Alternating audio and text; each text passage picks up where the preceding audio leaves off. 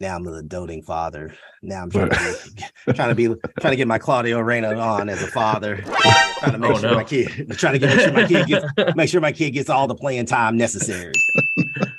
Not what Reyna, please.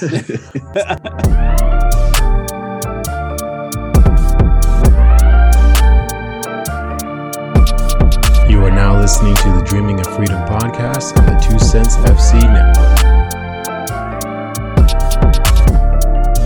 Right, all right. Welcome back to the Dreaming of Freedom podcast, where we play at the intersection of football, politics, history, and culture. I'm Jermaine. I'm Cali. And we are members of Black Herons United, an independent Black supporters group for Inter Miami and all things Black soccer in South Florida. For today's show, we'll be speaking with a leading scholar in African American history, Professor Derrick White.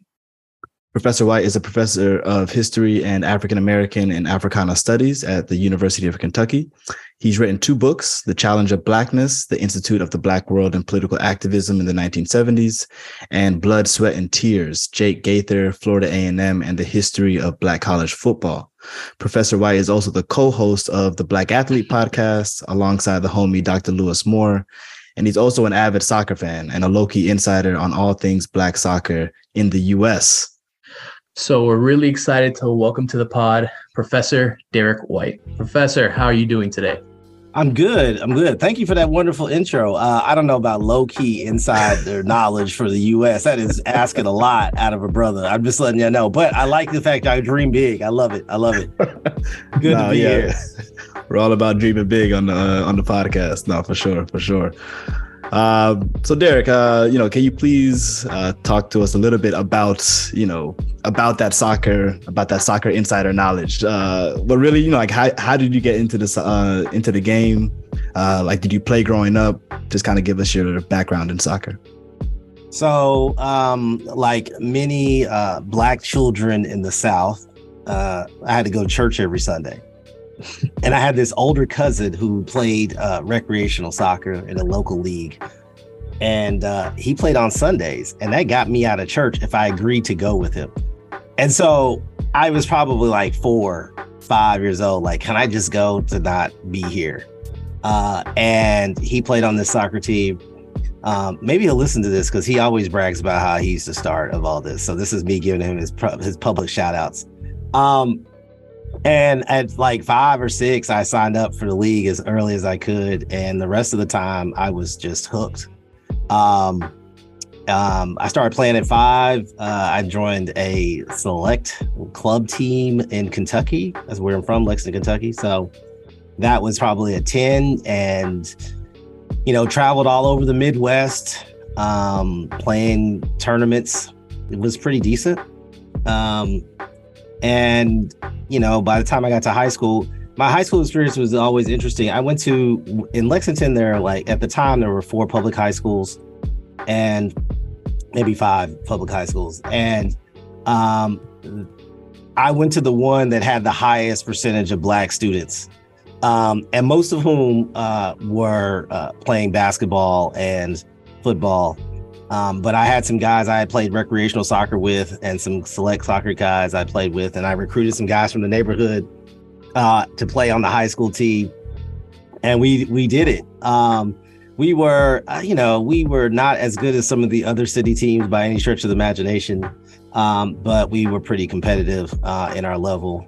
Um, and uh, and I had some. I was pretty good. I I joke until recently I was probably the best player in our high school, but um, there's like two guys in the MLS um, from my high school now. So now I feel like I can uh, finally pass it. Top over. three isn't bad. Uh, I mean, top three is not bad. That's what I'm saying. 30 years later, still in the top three. I'm no, you know, I don't know who's making this list besides me, so I'm putting myself in the top three. Um, it's a great list, man. It's a great list. Uh, no, no then, one's arguing against you either, man. I, mean, I know this guy. You guys cannot say these are just facts. There was no evidence uh, anywhere, unless you got an old uh, beta uh, video player or something like that. Um, and so I, you know, I wanted to go to college. Honestly, I was like really, uh, you know, I had a chance to go to college. Um, a lot of local schools. I had a chance to go here, UK. I was determined to leave University of Kentucky. I mean, leave, leave Lexington uh, I applied to a bunch of schools, um, not really understanding how college soccer worked. Um, and and so I applied to all these different schools. Um, got into most of the schools because I was a pretty good student. This is how you become a professor, I guess. At the end of the at the end of this story, um, I got a I got an academic scholarship. So I wanted to go to Black College, and so I, this is where I kind of fit into this podcast. And so I applied to Alabama A&M, which had a soccer program at this time, um, and and Howard. Um, so my parents, I applied to Alabama A&M. Um, you know, Jermaine, you went to FAMU, right? This is this is so you Yes, understand. You understand? Okay, so I'm older, but like pre-internet, Black College is um, like amazing. um, so I applied to Yes, I applied yes. to I applied to Alabama A&M and Howard. you appreciate this story. So I go I applied to Alabama A&M. Um, I'm like fifth or sixth in my class or something crazy like this, right? And I go down there. They had not even processed my application. This is like two two months later. I didn't know, you know, it's like whatever. You had to type it out. Like it was like yeah. ridiculous. so I go in. I just like we're gonna do take a visit. So we take a visit. Uh, I go down there, meet with the admissions people. She introduced me to the soccer coach, who was also like a chemistry professor, because this is like black college life. Like it was Alabama and it was doing something different. And so I go in there, I talk to him. He's like interested. He's like, "Hey, how you doing? Nice to meet you. Never see me play. Never." He was like, "What's your GPA?" Because this is like the first question they ask you in college. I tell him what my GPA is. He walks me back over to the admissions office and was like, "We would like to admit him." Like had never seen anything. So like two weeks later, I don't know if it's two weeks, but this is the, Oh, this story is two weeks. But like two weeks or a month later, I get a, a letter from Alabama A&M telling me that I had gotten admitted and had gotten a full scholarship, right? And so like I had made the soccer team on academics alone. This dude had never seen me play. Nothing. Oh like Lord, yeah. he was yeah. like like he didn't But check li- my resume. Little did he know he got the third best player in your high school. I- exactly. I was like, I was a gym, right? And then I was like, okay. So I got in there. I had this full ride. I was amped. Um, uh, I had also applied to Howard. I never heard back. I am still waiting to see if I got rejected for my admissions from Howard. Like I keep, like I don't know who to call at this point. Yo. Oh man. Um, the coach never called me back. It was, I was like, oh, whatever. Yeah. um, nah. You're not gonna get so back I, from that. never. I just, I've just, I've gotten over it barely. Um, and so I'm like, all right, I'm gonna go to Alabama A&M. This is like a cool. I went down there for a visit. I saw they play. You know, it was it was completely different. You know, like when you're from like you're American from like Kentucky, which is not the most like diasporically diverse place. I went to Alabama A&M, and they were recruiting like they only had like two American-born black players on the team Word. everywhere else like was from all over the Caribbean, West Yep. Africa. Like it was like, and I was like, oh, I don't know if I'm actually gonna be able to play down here. Like I saw, it. I was like, oh. Um, but you know, That's when you're young and you got irrational confidence, as I did at that time, I was like, whatever, right? Like I'm gonna be able to do this. Um, and and about halfway through the year, I had a, a teammate of mine who's a good friend of mine whose dad had played in Virginia, had gotten into Virginia, was going to play at Virginia. And this is this is in the middle of the UVA run where they had won like four out of five national titles or Mhm. something crazy like that. And we had grown up together, and I felt like he was really good. He was a big, you know, forward, like six four guy. Um, and I felt like, man, he could play in the ACC. Now that this is when the ACC was the very best conference in America. Okay. So when I applied to colleges, I was like, I want to play in the ACC too. Even though I wanted to go to Black College, this is like Howard was kind of like giving me the closest thing, but like I didn't hear from Howard, so you know how this goes. I applied to North Carolina and NC State, um, Clemson, um, Maryland, um, and I got into all those schools. Like I got in academically on all those schools, so I'm like email, like I'm like writing letters to the coach because there's no email. So you had to write a letter to the Right. coach Right. Coaches are sending these letters back like come to camp. I'm like come to camp. I'm like i got working class parents. Like how am i supposed to get to clemson? Um Facts. and um and so like the spring before like i feel like my senior year i gotten into maryland academically. Um and i i sent another letter i never heard anything back from maryland but somehow i don't even know how but like somewhere on the early internet i saw that maryland had fired its soccer coach so i sent another letter to the new coach and he was like, sh- like, sure, come visit. I'm like, I'm coming for a visit. Um, you know, this is what I want. I reached out to him. I was fortunate, like I had a this uh, the secretary of high school, her son-in-law worked at the admissions office at Maryland, and he was so she was like, "Oh, come talk to him. You'd already gotten in." Da, da, da. So I, you know, went up there. My coach took me up there. It was like, "We'll go. We'll just go." Gets in this office, meet with the new head coach, which is Sasho Cirovski, who's like the all-time, like in the top five winningest college coaches in Mhm. America. At the time, he's like 29 or 30 or something. Like he's ridiculously young um boxes are not unboxed. Like you know it's like we literally have just moved into this job. Um and he's like he does the same thing that happens at alabama a&m he's like um what's your gpa i tell him what it is. He's like what's your your test scores? He's like let's go down to admissions. So he, he literally walks me down Yes. to admissions. And he was like i had never really seen me play. Um and you know, he was like, I don't know why we I haven't seen you play. So I was like, whatever. You haven't seen me play. Like Mhm. it's the Midwest, it's the 90s. There's no tape, no Instagram, no no Right, no right. nothing. um and so he was like, cool. He gets I get into school, he comes and see me play in the summer before my senior like before I'm literally gonna go go down there. In the spring, he I, I played a tournament, he comes and watches. I actually get hurt at this tournament, which is crazy. Um but I guess he saw enough that was like, you know, basically you're gonna, I'm walking on. I got a full ride academic scholarship. So once that's taken care of, they're like, do you have a roster space? And he's like, yes, because Mhm, what else he's mhm, gonna say? mhm. Um, and then I tore my ACL that summer. It was terrible. It was a terrible time. I tore my ACL before I get there, which turns out to be the best thing that happened to me. Act like it, in life trajectory, I think it was the best thing that ever happened. Okay. Um, soccer wise, it was terrible, obviously. Um, tear my ACL this summer. I go to school. I was already going to be like a basically, I didn't, they didn't use these terms, but I was going to walk on. Mhm. Um, but I tore my knee up, which meant that I got there. I just kind of immersed myself in the University of Maryland culture, met friends that were on and off the team. Um, I just had a really good life as a student, not just an athlete, but a Yeah. student. I rehabbed, played that spring, played again in that fall. Lettered, I was, you know, I always, I always brag to my students. I'm like, I lettered at Maryland. Like, let's real um, I got a couple stats in here. Um, and then, but the end of that year, like I had to keep this GPA up. I was a math major. Um, and I was at the cut line. I was like, you know, 3029. I was right around that number. Mhm. And I could knew my parents couldn't afford Maryland. So I was like, I need to be focused on getting out of here with the degree. And my knee hurt every day. Like every day. Like it is hard. Yeah. When people tell you that it doesn't hurt, like it hurts every day.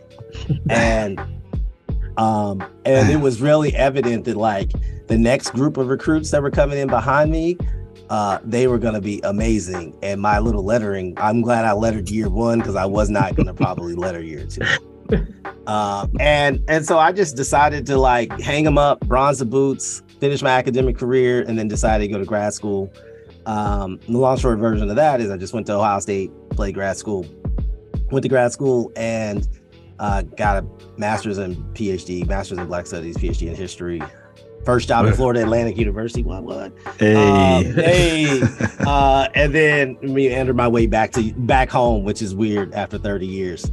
Um, and so but it's been a it's been an interesting it's been an interesting um uh trajectory because i was in the sport for obviously from the time i was like four to 25 i played a lot of pickup soccer with guys with the columbus crew um and when i was in grad school Okay. Okay. and then you know a job then a job comes and you know Jermaine you at least know this like it just kind of sucks a lot of your energy away it's like you got to focus on getting this book done and this work and da and so you just kind of Mhm. fall out of it a little bit um and then when I took a job at Dartmouth, I actually got right. I got back in it just because I was working in athletics. It's a small school.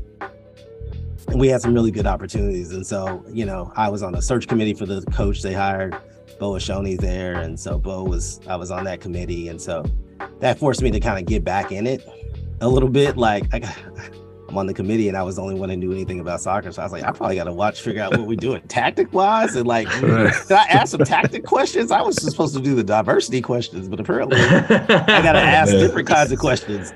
Um, and so I did all that, and it was uh, it was a great experience, and that got me. And then Bo's been a really good friend, and so you know, you just got to walk, you know, had all the students, uh, and uh, you know, so that kind of brought me back into the world. And then my kids got older and started playing, and so now I'm the doting father. Now I'm trying to be, trying to be trying to get my Claudio Reyna on as a father, trying to make Oh, sure no. my kid, trying to get make sure my kid gets make sure my kid gets all the playing time necessary.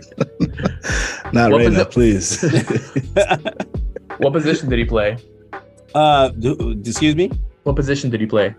Uh, I played forward and outside mid. Um, in those days, um, we played a lot of four four two. So at Maryland, I played forward, and then I turned around. They just like you can run, so just play outside. And Mm. um, and so it was it was you know i didn't play a lot a lot of left bench at maryland a lot of left bench um Like Gio Reyna. Everything's tied together. yeah so i'm saying like you know um I see the connections.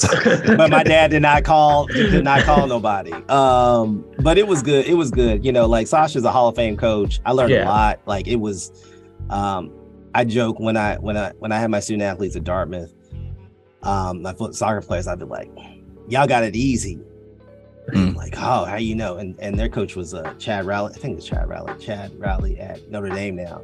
And i was like y'all got it easy. Because like none of these coaches yell Mm. leave like like they were like oh i was like oh young Shosh like at, at like 32 and can i say full of piss and vinegar like like it was like why aren't you doing spit everywhere you're like am i supposed to take like it was hilarious I hope Sash doesn't hear this, but like Sash was amazing. Like it was amazing. It was amazingly intense, and I learned a lot about the game, um, Word. which is why I also have a PhD. Um, Word, and- word. And so it's great to to to see you know that program uh you know reach the heights that it did and former teammates both played professionally and now some are coaches and do a lot of teammates are doing really amazing things so it's been a, it was really a good experience i would never trade anything for it Word, word. And yes, so I mean, speaking of the Reynas, uh, do you, do you have any thoughts on uh, like the state of U.S. soccer, uh, the state of like Black U.S. soccer? Um, I you know I, I know you know a few of the Black uh, college coaches, Black college head coaches. So, just kind of what is your take on on the on the game in the country?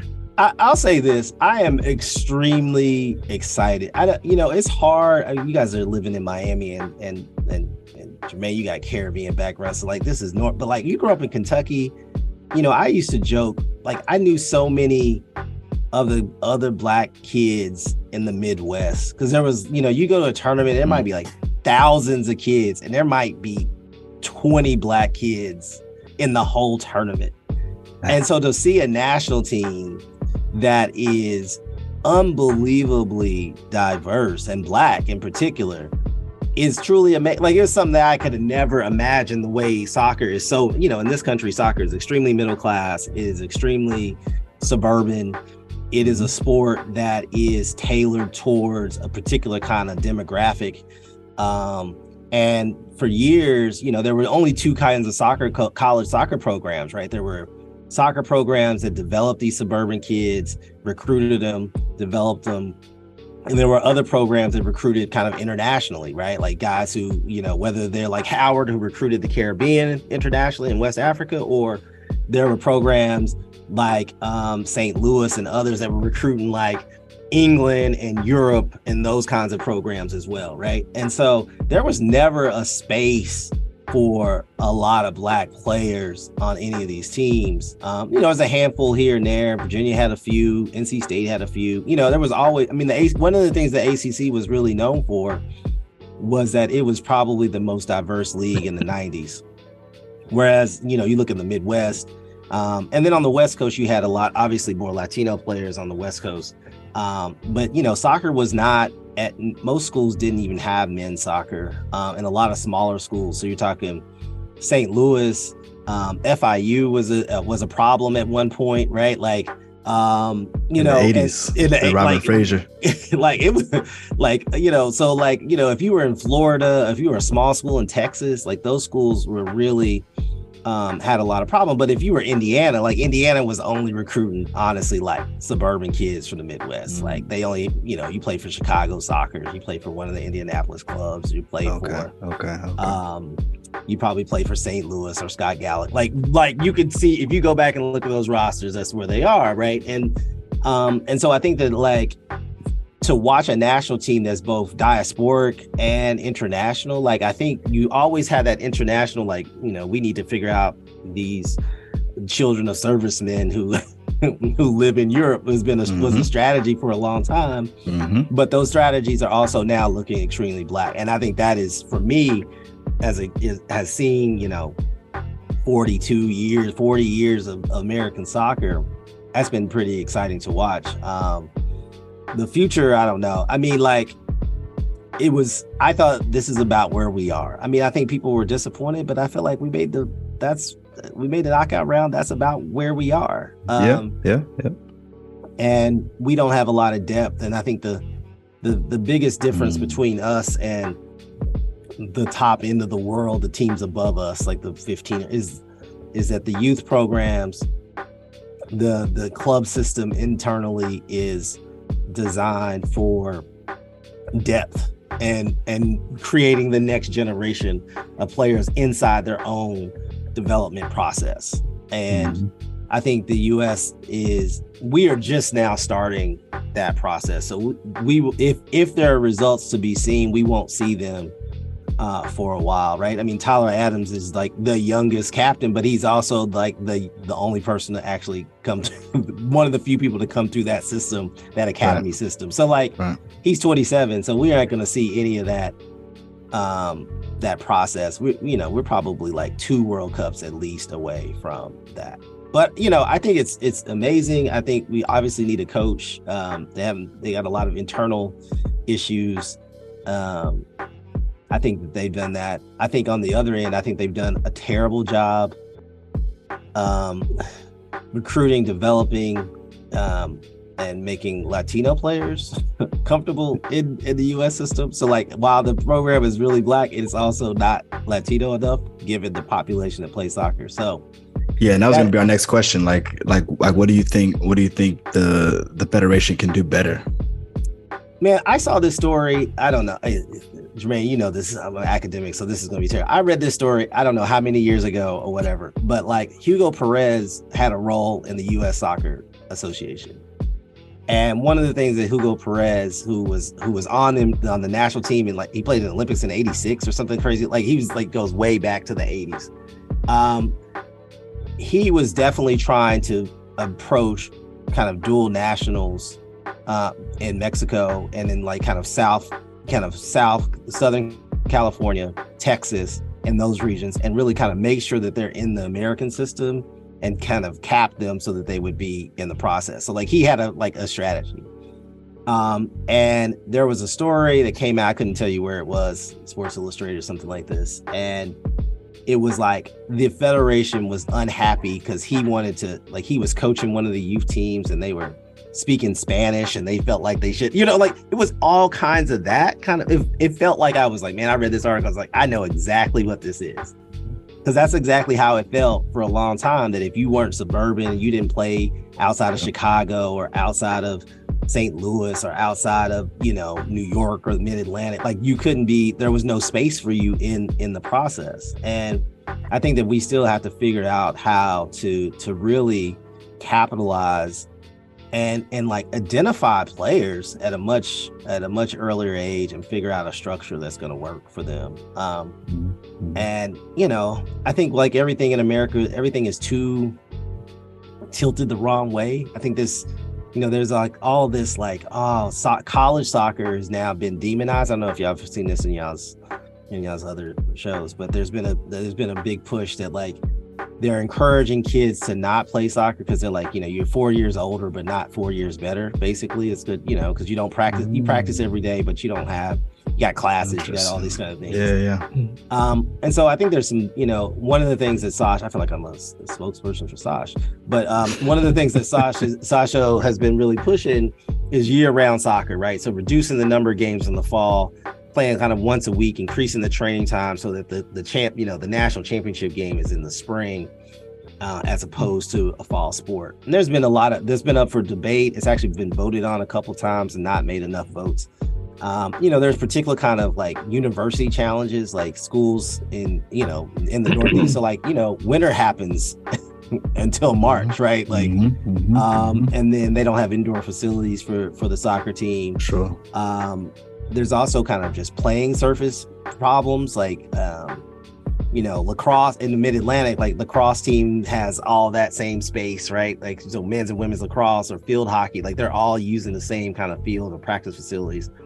And so soccer doesn't have dedicated space. At Maryland, Right. they do, but in other places, they don't, right? And so I think Right. that becomes a challenge for other schools, depending on where they are and their resources.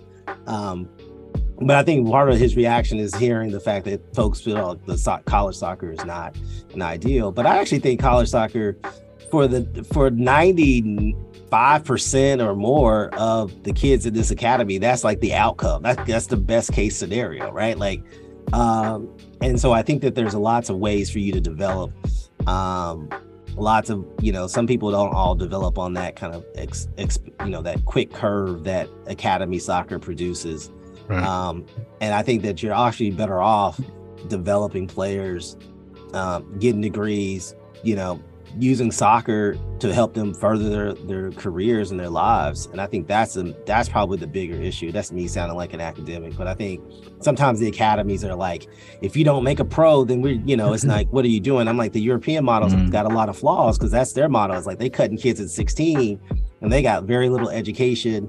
They don't know what to do with themselves. And if they don't have any money or resources, they're just kind of lost, right? Middle class folks in Europe can send their kids to, you know, private school, get them caught up, and then send them over to the US to play soccer over here.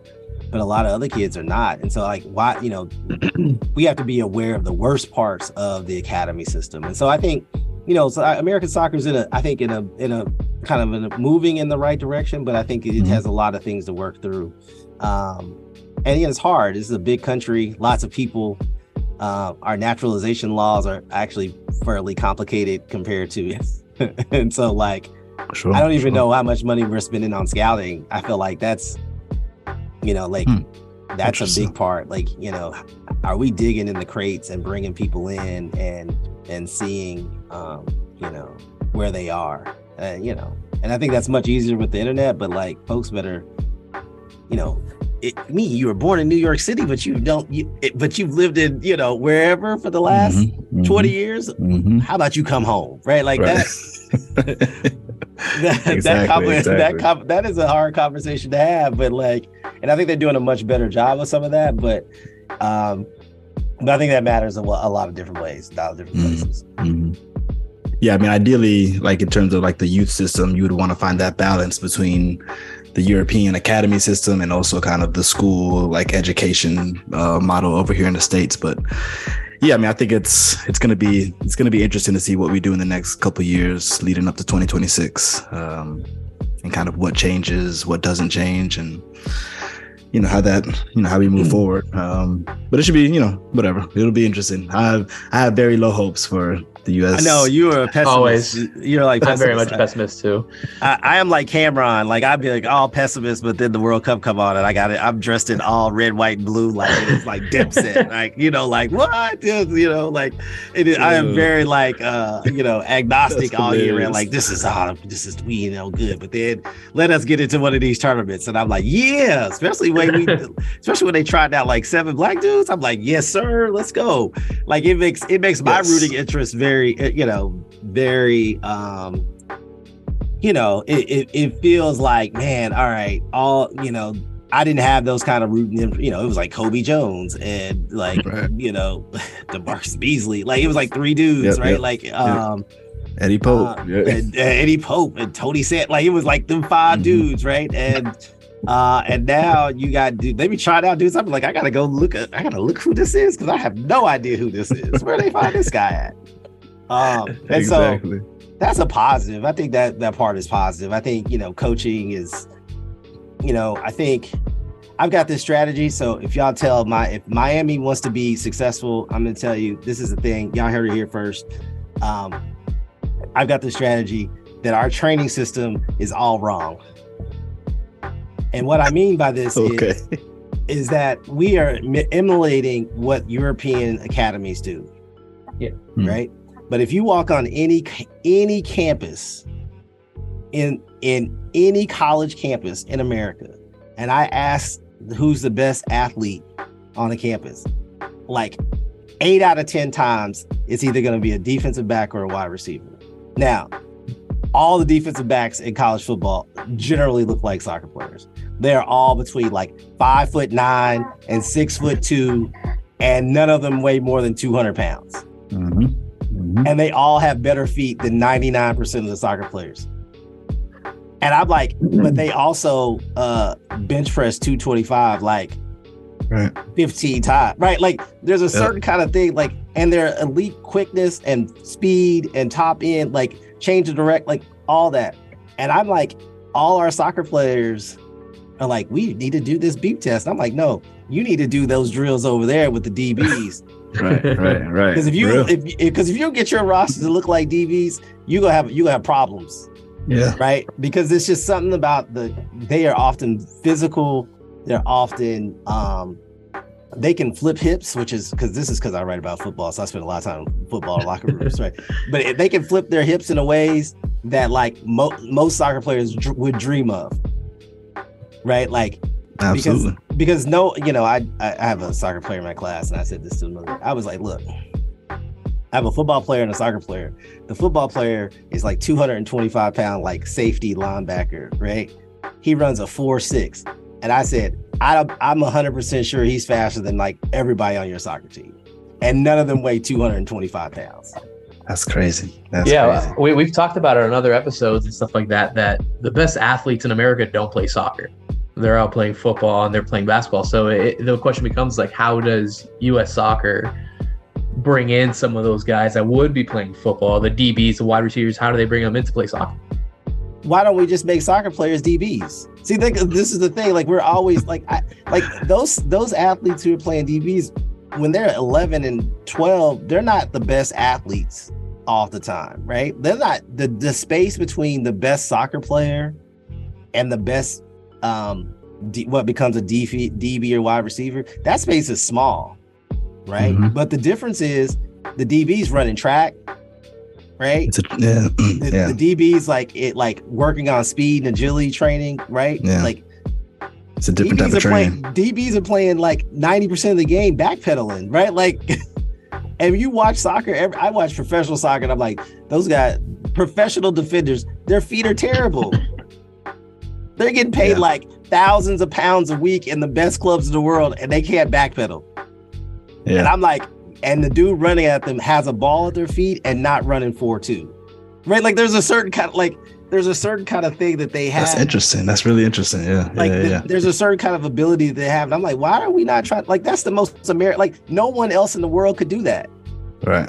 Right. So it's a it's matter like- of training. It's just Right, like- changing how, Right. how soccer trains. Yeah. Okay, yeah, yeah. Canada could do it. I guess they got football over there. It's like weird up there, but like they got Canadian football. So us in Canada, right? Right. Right. Um, and so like we are always focusing on like fitness. We're always focusing on, um, you know, kind of long term conditioning, change of direction, but we don't really focus on explosion in in like our like when you watch Mbappe, Mbappe has this natural explosion where you like, dude, people are backing up, and I'm like, but a lot of that can be trained. Like you don't. Mm-hmm. Some of it's natural. Some of it you can't coach like that. But we should be trying to get all our guys at a higher level. So can I bring up Gio Reyna? I hope that Claudio don't hear this, but Gio Reyna weighs like 115 pounds.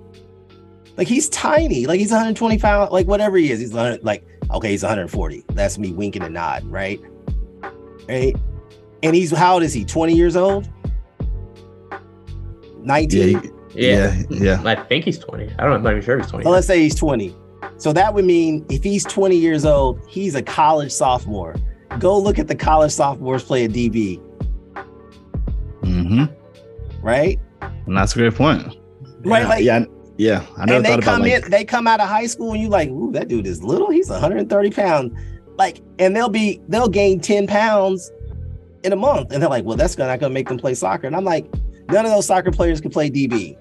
right, Maybe a couple of them, right, right. but right. like. Those soccer player, those DBs could learn how to play soccer, right? Like, I mean, Exactly, like they don't have the foot exactly. skills. That's a very technical kind of thing. But if you ask them to run, play a ball down the corner, they could run it down. right, right. Yeah, and Yeah. to your point, you're seeing college, college football players, you know, get drafted at 21 years old and they're 5'10, you know, a buck 95, but they're squatting 500 pounds. Yes. They're squatting they're squatting 325 pounds and they like on a slow day, they run a four or five five, Yeah. right? With pads on. Right? That's like wild. That's wild. and so like there's a certain kind of I think there's a certain kind of hubris in the soccer world where they like they ima- like Americans like we should just emulate what Europe is doing. And I'm like, okay, maybe, but Mhm. maybe. And then they're like, well, why doesn't Allen Iverson or LeBron James? And I'm like, have you seen how they built? Like, why don't you just building players in that model? Yeah, yeah, right? You know, Yeah. there's a balance there. Like they won't be probably as physically strong, but there's a there's a level of explosion that happens on every roster. Every, you know, like there's just when I was at FAU, I had a guy who got drafted and he played DB and I had never met anybody who was like 185 pounds and just ridiculously strong as an ox. And like the dude would come and shake my hand. I'm like, why are you like trying to break my hand? Like every day. Like it was not that serious. And he would. Uh, he was all conference like three years in a row, ran a four, three, four, four, right? It had unbelievable feet. And you're like, oh, you're playing the wrong sport. mhm. And, you know, 40 inch vertical, could run fast, could flip his hips. I'm like, what other skills do we need besides being able to kick the butt? Like, like, like my argument is like, just put the, we could, we've been teaching the skills, but we are not teaching that other part. Right. And so I think there's yeah, something to yeah. be said about that. So I've been saying this. I told, I told a friend of mine this, like, y'all doing this wrong, but like, go ahead, keep doing it this way. But Hey, you heard it here first on Dreaming Y'all of Freedom podcast. I, I just want to let y'all know that I want my money though when it goes when it when when y'all see this in 2026. I'm just like y'all know Yo, bring me in as a consultant because I think it's some of it's like the best athletes um in many sports played multiple sports Mhm, and mhm. the, I think one of the drawbacks is you know we've like and this is across sporting world the youth sports it's like kids are specializing earlier and earlier.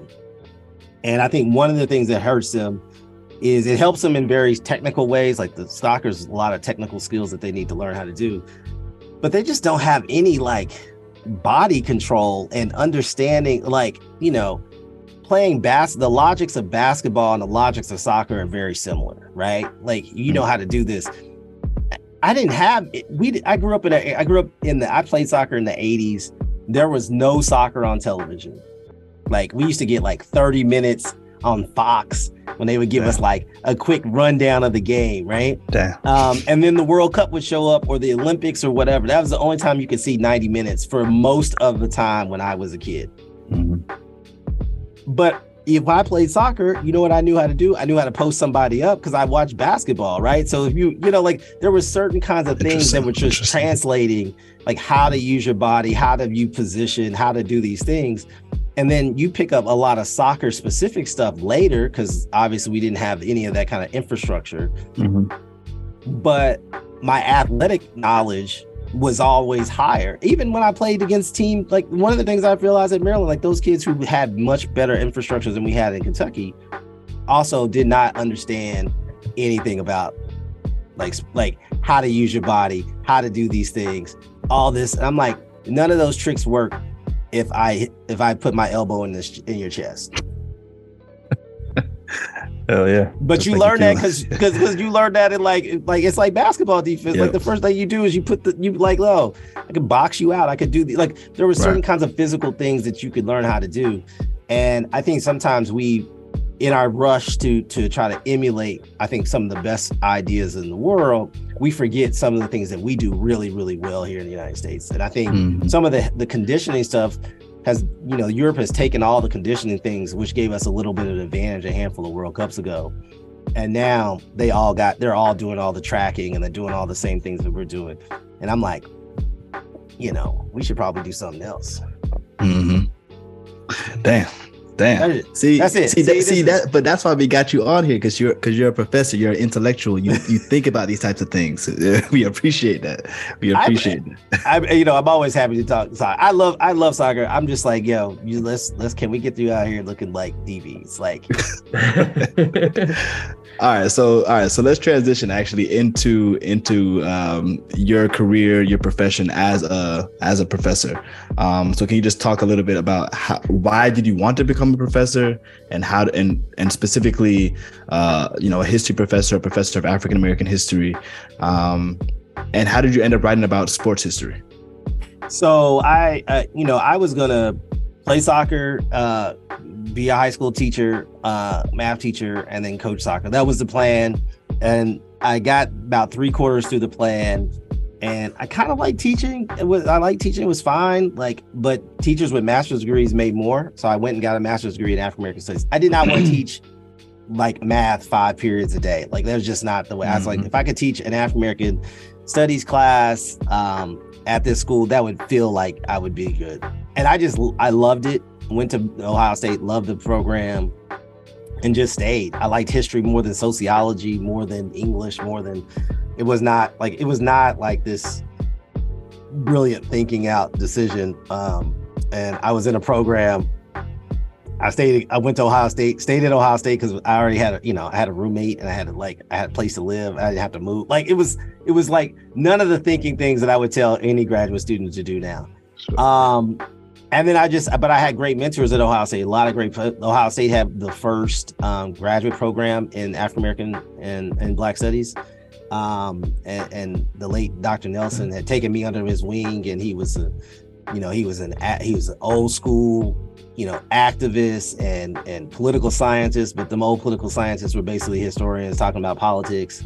Right, Um, But he was also a sports fan, right? So he'd take me, you know, I was like, uh, he like, uh, Mr. White, would you like to go to the Ohio State football game? And you like, yes, I would. And we, I'm like, wow, we sit at the 50. I don't like, how are these? These seats are amazing, Dr. Nelson. Um, uh, and so it was just a good space for me to kind of grow and develop. I had a bunch of great colleagues and classmates and cohorts. Um, and and so I chose history. And I, you know, at the time, you know, I did not do sports history initially. I think Jermaine and I have talked about this before off off camera.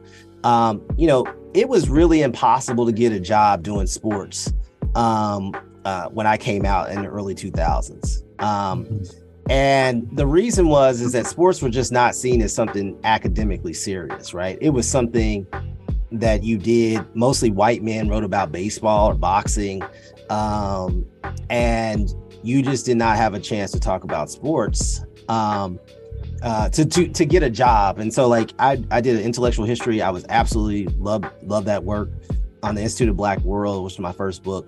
Got me the job at Florida uh, Florida Atlantic FAU. Uh, and I was fortunate. I had a good, I had good colleagues, many of whom do work with Jermaine. Steve Engle, in fact, was like, I was like, you know, I want to teach a sports class. He was like, you can teach a sports class. Go ahead. I've been wanting to teach this baseball and American class forever. And so they just let me do whatever. I taught a sports class, and from that sports class, um, I had this assignment in which students uh, in groups, I believe, uh, had to do what I call kind of an intellectual um, sports biography of the different at different colleges in the state of Florida. And so, Mm. given the kind of um, interesting college makeup in Florida, where you have old schools like University of Florida and Florida A and M, you got fairly kind of mid-century schools. So uh, a school like Florida State, which was the Florida College for Women. Then you have brand new, what we would think of close and quote unquote brand new schools like um, Florida Atlantic or Central Florida, South Florida. And then you have private schools like uh, uh, Miami, like the the array of colleges and when they were founded and how they approach sports um, and where they are on the kind of sporting hierarchy allow for students to do a really kind of interesting project that gave di- very different results. Um, and that was really one of my favorite assignments in the sense that, like, you know, Miami and University of Florida, older older colleges, older universities going back to the early late 19th, early 20th century, they've had you know football since 1890 or whatever. Um, but Florida State doesn't have play football because it's co it doesn't become co-ed to 47, right? And so like that, Florida A&M has this long history of playing college football in the, in the 19th century. But FAU, like when I was there, Howard Schnellenberger had was like in his fourth year as head coach at FAU, right? And Howard Schnellenberger was a legend. And he smoked that pipe and he had that gruff voice and he had that mustache and he was like, you know, mumbled all the time. Um, and I thought this was an unbelievable opportunity for students to kind of learn the, the trajectory. Like Central Florida had mm-hmm. gone from like, you know, Division three or Division two all the way up to Division one and kind of trace some of that and think about Title IX, mm-hmm. think about that history, some of the logic, so they could use newspapers and archives and digitize stuff. It was a great assignment. Uh, and it turns out there was like really little to nothing on black colleges, which given that Florida A&M was like at the time like the second oldest school in the state. Um, uh, and, and depending on how you define it, they might be the first oldest school, but that's neither here nor there. Um, that there was very little on Florida A&M's athletic department in history. And I'm like, dude, they had, you know, they got Bob Hayes, they got Jake Gaither, they got Althea Gibson. They got to be something on Florida. Like Florida A&M has to have something. And uh, and students came back with a little bit. And so I was actually kind of disturbed that there was not that much because I wasn't really a sports historian. I was a person who loved sports growing up, read sports stuff, knew a lot about history um, but just did not d- read a lot of the scholarship uh, uh, in that way. And so I just like I'm gonna dive in so that this project I know it's something there. Um, and like 10 years later, I have this book on Florida A&M and black college football um, because I think it was it was it, that project told me that it was something that needed to be done. Um, and because I didn't come through sports, I think one of the things that I I feel like I do very well is you know, I'm often grounding all my sports analysis in kind of broader African American history, right? Whereas I think one of the challenges that I give when I'm reading, you know, junior people's work and and other scholars, I'm like, they they have to know more about African American history than they do. They can't just tell me that it was double consciousness and then move on to, you know, move on to the next subject. I felt like that wasn't enough. That, that didn't mm-hmm. do that doesn't give me enough of the historical context to explain the decision making that actors had uh, in black college sports. And so I really kind of wanted, wanted to kind of tease some of that out. And so that's one of the things that I kind of uh, that's kind of my my perspective and the way that I'm able to do it.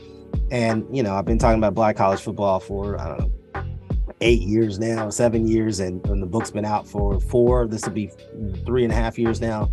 Um, and you know, and then Deion happened, and then Ed Reed happened, and then I, you know, like uh, and so people have been, you know, coming and, you know, either coming back to or trying to understand the broader context about uh, explains why black colleges, you know, have faced the kind of challenges that they face.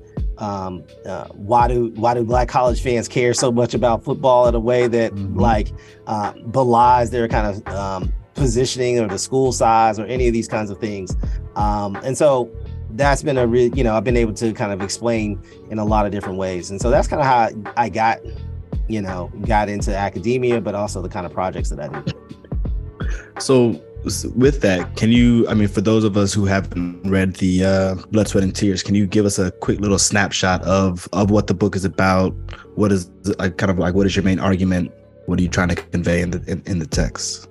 So, Such an academic question. I'm, I'm i know. Yeah, I like, I'm, I, are you gonna give me a job at the end? Of, no, I'm just kidding. No, no. Um, uh, so the book Blood, Sweat, and Tears is basically uh, what I would think of it as a dual biography, right? It is both an institutional biography of the Florida A&M um, football program, uh, and it's a biography of Jake Gaither. And Jake Gaither, for those who are not aware, Jake Gaither was the head football coach from 1945 to 1969, um, and finished his career with like an 845 winning percentage. Right, like he had one season where they lost three or more games. Like um, it was ridiculous.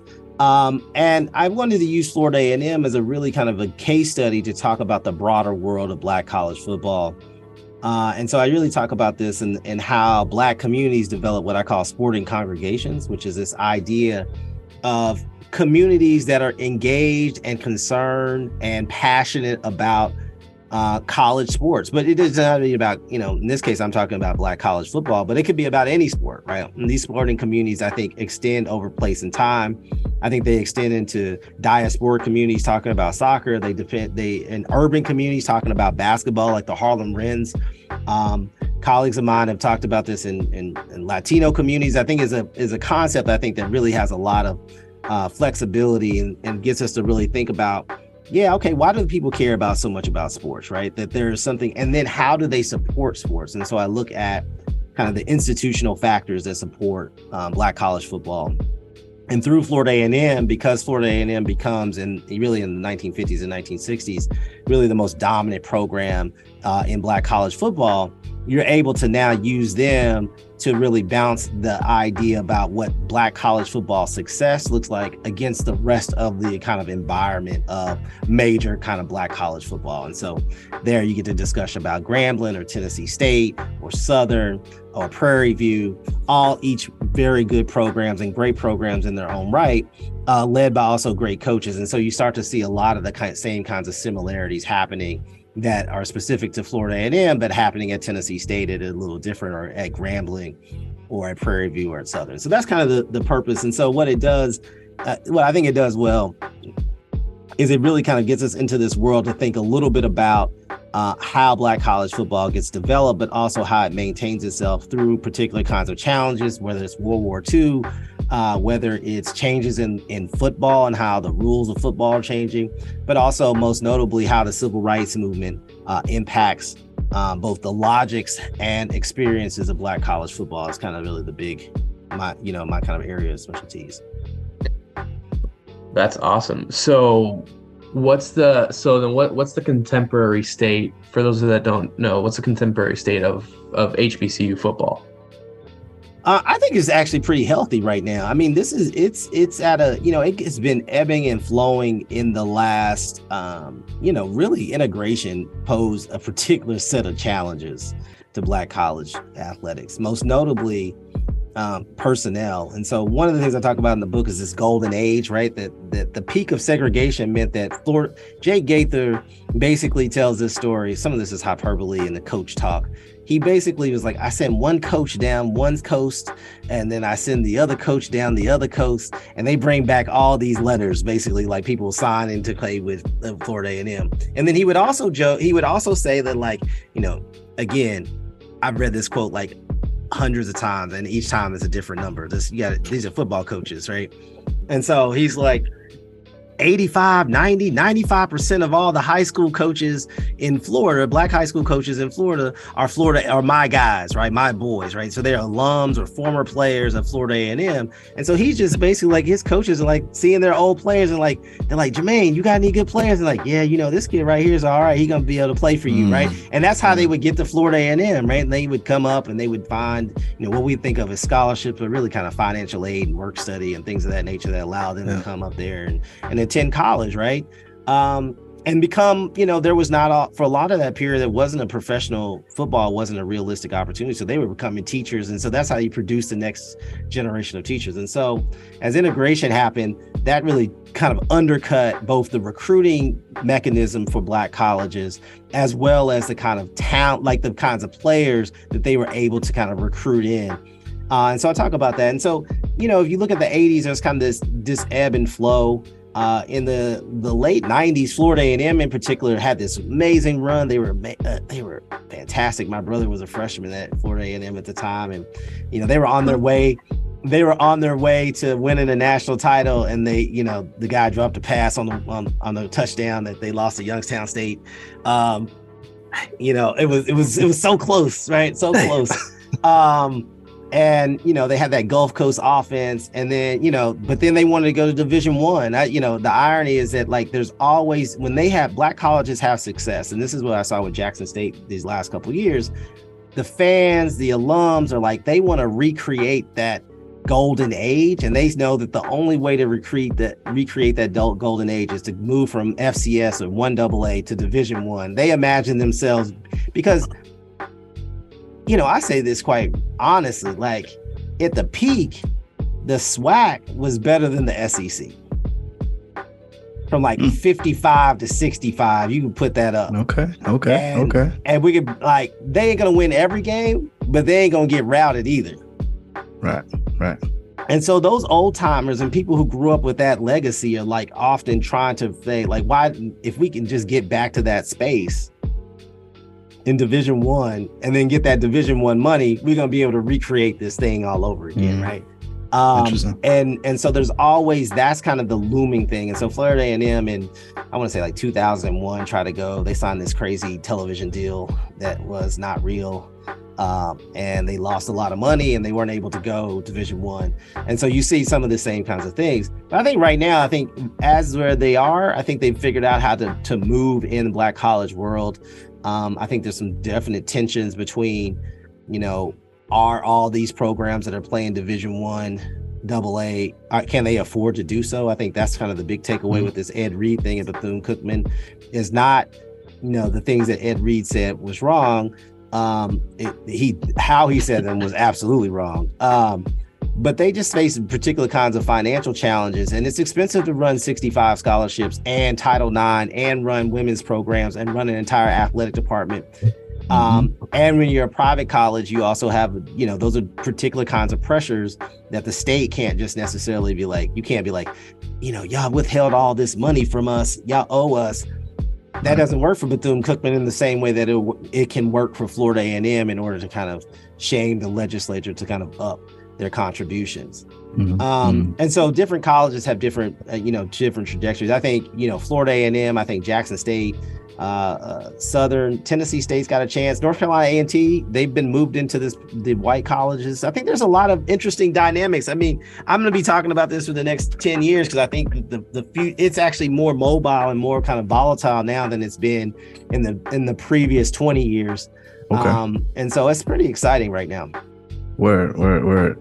Yeah, I mean, I think uh, one of the big takeaways uh, I got from the book is, I mean, exactly what you were talking about in terms of how, like the effects of integration, right? We often think of integration as kind of this positive thing, right, for for African Americans, right? Integ- And then it's like, well, there's actually some some some you know some things like some negative things, right? That that happen with integration, some things that get taken away from particular communities. Um, you know, and you know, I think like Martin Luther King was talking about this, right? It's like, you know, white Americans at the time are, are not the best example, right? like, we're trying to figure out like, you know, like what do we, what exactly are we being integrated into, right? Um, and so, you know, it's just always interesting when these narratives come up that actually kind of speak against that kind of positive image of integration, which is really kind of what you know what you what you and Lou do uh, on the podcast a lot, right? On the Mhm. on the um, on the Black Athlete podcast, which is really kind of provide some historical context uh, to you know to contemporary to contemporary moments. Um, so can you talk a little bit about about the podcast and you know how long the podcast has been going and uh, what you guys got planned in the future? Yeah, so this is like let's see, we must have started this in 2019. So this is like year four of uh going into year four of the podcast. Um um, you know, one of the things that Lou and I have done is we we in the discussion of of sports, um, you know, Lou had Lou was out there plying his trade uh, on Twitter, you know, letting everybody know he was the man. Uh, and I was really appreciative of the work that he was doing. And so we had ran it, you know, we had talked um, uh, on the phone and via email. We met at a couple conferences and we had been on panels together. And we like, we should just do a, we should, we, initially it was like, we should do a, like a newsletter, a blog or something. I was like, I don't really want to do all that writing. It just seems like a lot. That's extra work. Um, and so we were like, maybe we do a podcast. This is before everybody had a podcast. There's like 28 million podcasts in the world Right. now. Or something. Um, and so we like we got ourselves together and we finally, you know, just went out and did it. And we've been very pleased with the response. I think we've been trying to, you know, it's a labor of love. Like you guys know this is a labor of love. Um, you know, it's hard to keep schedules when you've got families and work and all these things. Um, and you know, I think one of the things we we try to often avoid is kind of doing um hot take you know like you know chasing the sports world like in the sense Yeah, that like people yeah. who have sports podcasts feel like they have to do that um we are really kind of like all right what are the bigger issues? You know, are there opportunities to talk about bigger issues? One of the kind of drawbacks of that, I'll just be honest, like I've me and Lou talk about this all the time, is like we say the same, like every year we do a black coaches podcast because like black coaches get fired in the NFL, they get fired in college because it's like so much of it's cyclical, right? And so we're like, man, we already had this conversation like 10 times, but we should have it again uh, as we have this, you know, discussion of of what's going on, right? And so it's really a um, it's a really a great time. We get up there we get on there and we just you know we just chat. As much like it's like our group text. It's like you know our phone calls. It's like we just do it for for the public. Uh, and i think that folks who listen and who've reached out um, uh, are always you know pleased by our work and and and they feel like we giving them something that that they don't get from their regular kind of sports world consumption um, and i think that it helps you know it, helps us, you know, do it. And we always try to bring young scholars like Jermaine on and hey. others. You know, we always trying to give, you know, the next generation of young folks because I think that's always important for us to know that like man we want these young scholars who are doing sports um because you know lou got a job doing sports right? Like i think that's always interesting. He got a job doing sports but he was like it was really hard to get a job doing mm-hmm. sports right? Yeah, uh, yeah and so we've been able to watch this field um you know both the generation of the next generation of young scholars behind us like just come in like gangbusters and we want to give them you know we don't have a huge platform but give them a platform to talk about their work their ideas um and and really lean in uh, we had Tracy Canada on last week, who's an anthropologist, is you know, and that's right, that's right. And and she had this wonderful article about Damar Hamlin and thinking about like the impact of like football on black bodies, right? And so getting yeah. us to think from an anthropological conversation, uh, um, uh, perspective about um, you know that tr- that, that nearly horrific uh, incident that happened mm-hmm. in the NFL this season. Um, mm-hmm. But it was a great conversation. It was so free flowing, and, and you know she was brilliant and and easy to like. It, like that's the best thing. And we've obviously had you on and did our you know soccer previews, and you got everything wrong. I just want to make everybody know that he was, he was, he was he was all in on Belgium. I want to let you. It was all it was all in on Belgium. Hey, who went out in the group. I was cons- I was consistent though. I was consistent. I was riding with Belgium. Every podcast I was on, I was riding with Belgium. But uh, yeah, I was loud wrong. I was very. I'm just. I just want to remind the soccer folks that he was wrong again. Um, um, and so yeah, no, I mean, oh, I think it was it was it was really it's a really great opportunity. Um, before we get off, I, can I just say one thing? Because thinking back to this HBCU thing, yeah, I think I want to, you know, one, Jermaine, your work on HBCU soccer, the, the piece on Howard is really like absolutely the like I'm, you know, Dr. Nelson's my my mentor, Dr. Nelson at uh, Ohio State, said this about "There's a River" from Vince Harding. He was like, "This is the book I should have wrote." I'm like, "That's the article I should have wrote," because I love that. I mean, because it really captures the kind of things that that I wanted to do with sports world, but also capture my my relationship with soccer. And I'm glad someone is actually picking up and doing that work. Um, and we're in a moment, that. man, where like Howard is the only HBCU soccer program, Alabama A&M's men's program that shut down their program. Uh, but one of the things of opportunities for black colleges is that their women's programs provide opportunity. Yep. And, you know, yep. I think the challenge, you know, in this HBCU football discussion, what gets lost is really the potential for growth and championships is actually in other sports besides football. Um, and I actually think there's a soft spot in in women's soccer uh, at HBCUs in part because like black women get overlooked, um, mm-hmm. tremendously overlooked at the collegiate level. Um, mm-hmm. And I think you know women's soccer, from my perspective, has come a long way, but the coat, but the makeup of the rosters look a lot like they did 30 years ago. Sure, and that tells me a lot, even though the demographics of young people playing has increased and grown in lots of ways, it doesn't reflect it at the at the top end of the collegiate level. And so there's actually an opportunity for for women's soccer at HBCUs to capitalize on some of this if you know but you know it's hard because you got resources and budgets and and you know how do you get out and find those places? And so they can figure out how to to manifest some of that um, I think there's a really great opportunity for them. And I also think that there's a great opportunity for one at least one other men's program to really lean in and and do it. I mean, Florida A&M is probably the mo- best positioned quietly um, in terms of geography. Um, Sure, sure. Yeah, yeah. You know, like Florida's a huge state, is a huge Mhm. diasporic state. A lot of people playing soccer. So like when you just Yep. do, you know, nuts and bolts like tuition costs and scholarships and all that, like they could literally recruit in state and cover all their costs. Um, but also Hampton, you know, is an opportunity for them to, Right. you know, they have enough resources. Um, and you know, I think that there's a couple other programs. You know, I think so- Fisk is what's going on with Fisk? Fisk has a program. Uh, Desmond Armstrong is the coach. You former Right, right, right. for- former University of Maryland, former national team player. Um, I should.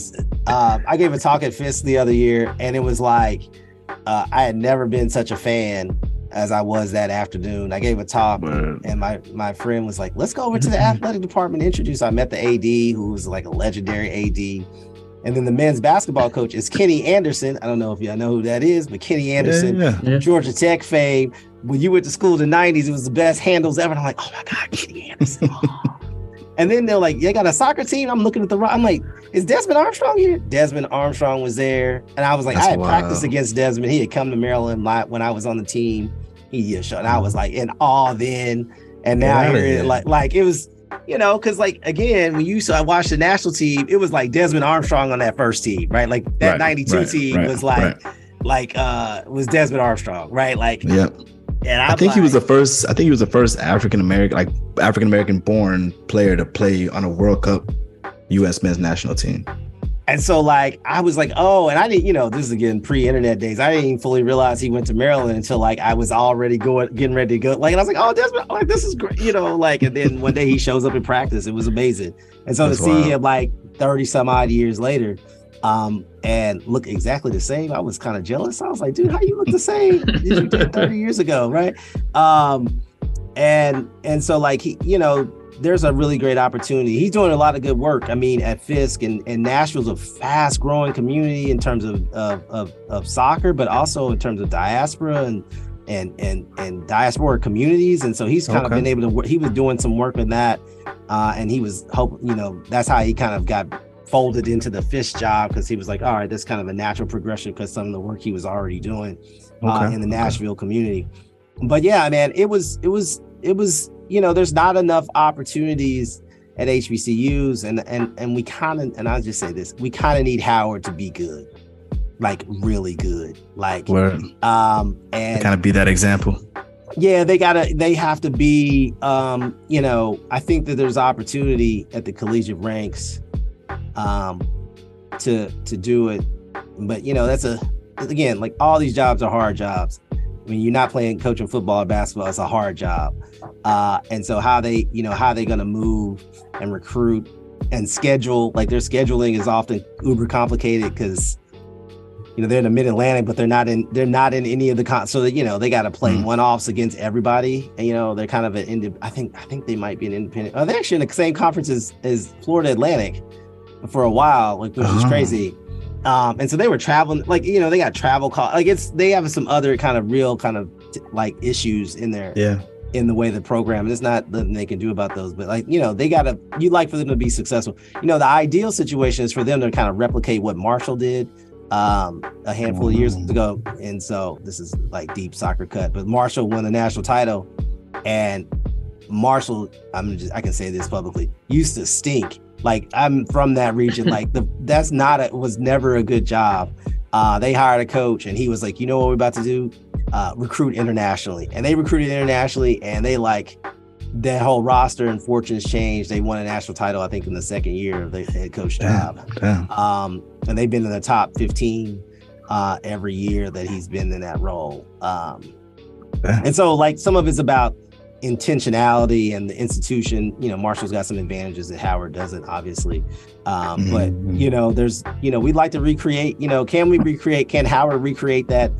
That glo- those glory years of the 70s and 80s, man, and I think that's Right, right. I still think that's possible in soccer because there's just so many soft recruiting, you know, out once you move outside of academies, it's like, you know, what there's so many players who can just be developed, uh, especially in diaspora communities, um, who who are not because of money, not in Mhm. not in the academy structure. And so you really got to have some eyes on the ground and some, you know, some boots on the ground to try to figure out and identify some of those cooks and and introduce them to that. But you know, that's Word. you know. Yeah. Or So I got a I got a personal one. It's a very important one. I ask every Okay. every guest. Uh, who's your favorite club? Favorite player? Who's my favorite club and favorite player? That's a tough one, actually. That's a lot. You know, when you grow up rooting for black people, let me just say, like, you know, I listen, the, listen, the club the clubs be changing based on roster construction. listen, Uh, man. li- like, I've been trying was- to tell people this, but they're not trying to listen to me. like it's hard. Like I, like you know, it's hard. Like like I tell people like at one point, so my youngest kid plays soccer. Um, started really watching the last couple years. Liverpool's on every week. It's a very good roster for him to watch. Right? My man. Cause you know, it was like, hey, they got uh they got Mo Salah, they got Alexander Arnold, they got uh they had Sadio Mane, they had all these players, and I was like, look at all these, look, look at how it's moving. Da, da, da. This year, not so much. They they're not playing very Yeah, well it's rough. right now. I'm- I'm going through it. I'm going through it. And then on the flip side, I'm I never really loved Man U, but like this Marcus Rashford might actually get me on the thing because he's like playing with some some, He's some balling, compulsion. Yeah. Um, and then you know Arsenal had Thierry Henry, so you grew up like that. Like, and when I was a kid, you know John Barnes played for Liverpool, so like that was literally the only black dude who was playing. Like, it was like uh, it was like three dudes, you know, in the, in the Premier League at some point. Like, it was so few guys.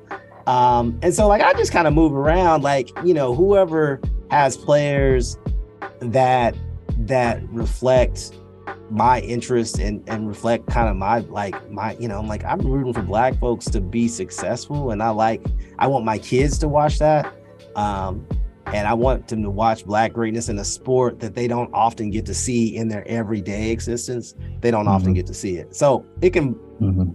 You know it can it could tomorrow it could be somebody different right like we Weston McKennie might be Leeds United we just watch the US guys running around like um right, right. if, if they don't get relegated. Um, you know, like Yeah. it is it's like th- that, that's kind of how we move. So I don't have, you know, right now, um, you know, Marcus Rashford's playing unbelievable right now. So like he's Yeah. must see television right now. Like that's yeah. that's kind of where I'm at. Like who's playing really well?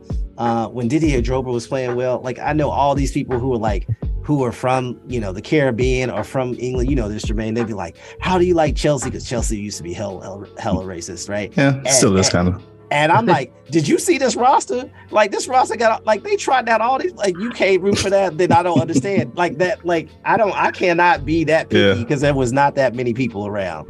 Um and all so, I'm hearing, all I'm hearing is that your favorite player is Liverpool John Barnes. you know my favorite player of all time though? I'm gonna just say this, Ruud Gullit, because Ruud was I didn't know what a what a superstar was supposed to look like. I wanted to That- grow dreads. Look, Jermaine, That's a great choice. That's a great But- choice. but this this the way my hairline was set up it was not possible and it was just the, I, I'm I will always be partial to the Dutch on the international scene because that was the only European team that I had ever seen, like well before France became like hell black. But like the Mhm. Dutch was like, I was like, wait, look at all these dudes who look like me and not even understanding the history. I probably got a tape in my mom's house. This is how old I am.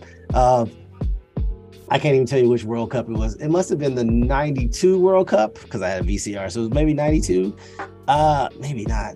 88 World 90. Cup. 80 90, 90 90, World, 90 94 90 World Cup. It was the 90 Yeah. World Cup. Okay. So the 90 World Cup when they played uh West Germany and Frank Rijkaard uh spit on somebody like spit on the dude. Yeah. Yeah. Oh, oh, that. Oh, okay. That could have been 90 or the 88 Euro Cup. No, it was 90 because World Cup. Okay. We didn't get Okay. Euro. Okay. This is how I know it would be World. Cup. Gotcha. And Yep. I and I was rooting for them, so I was so broken by that because like this is not me even understanding any of the history between. sure.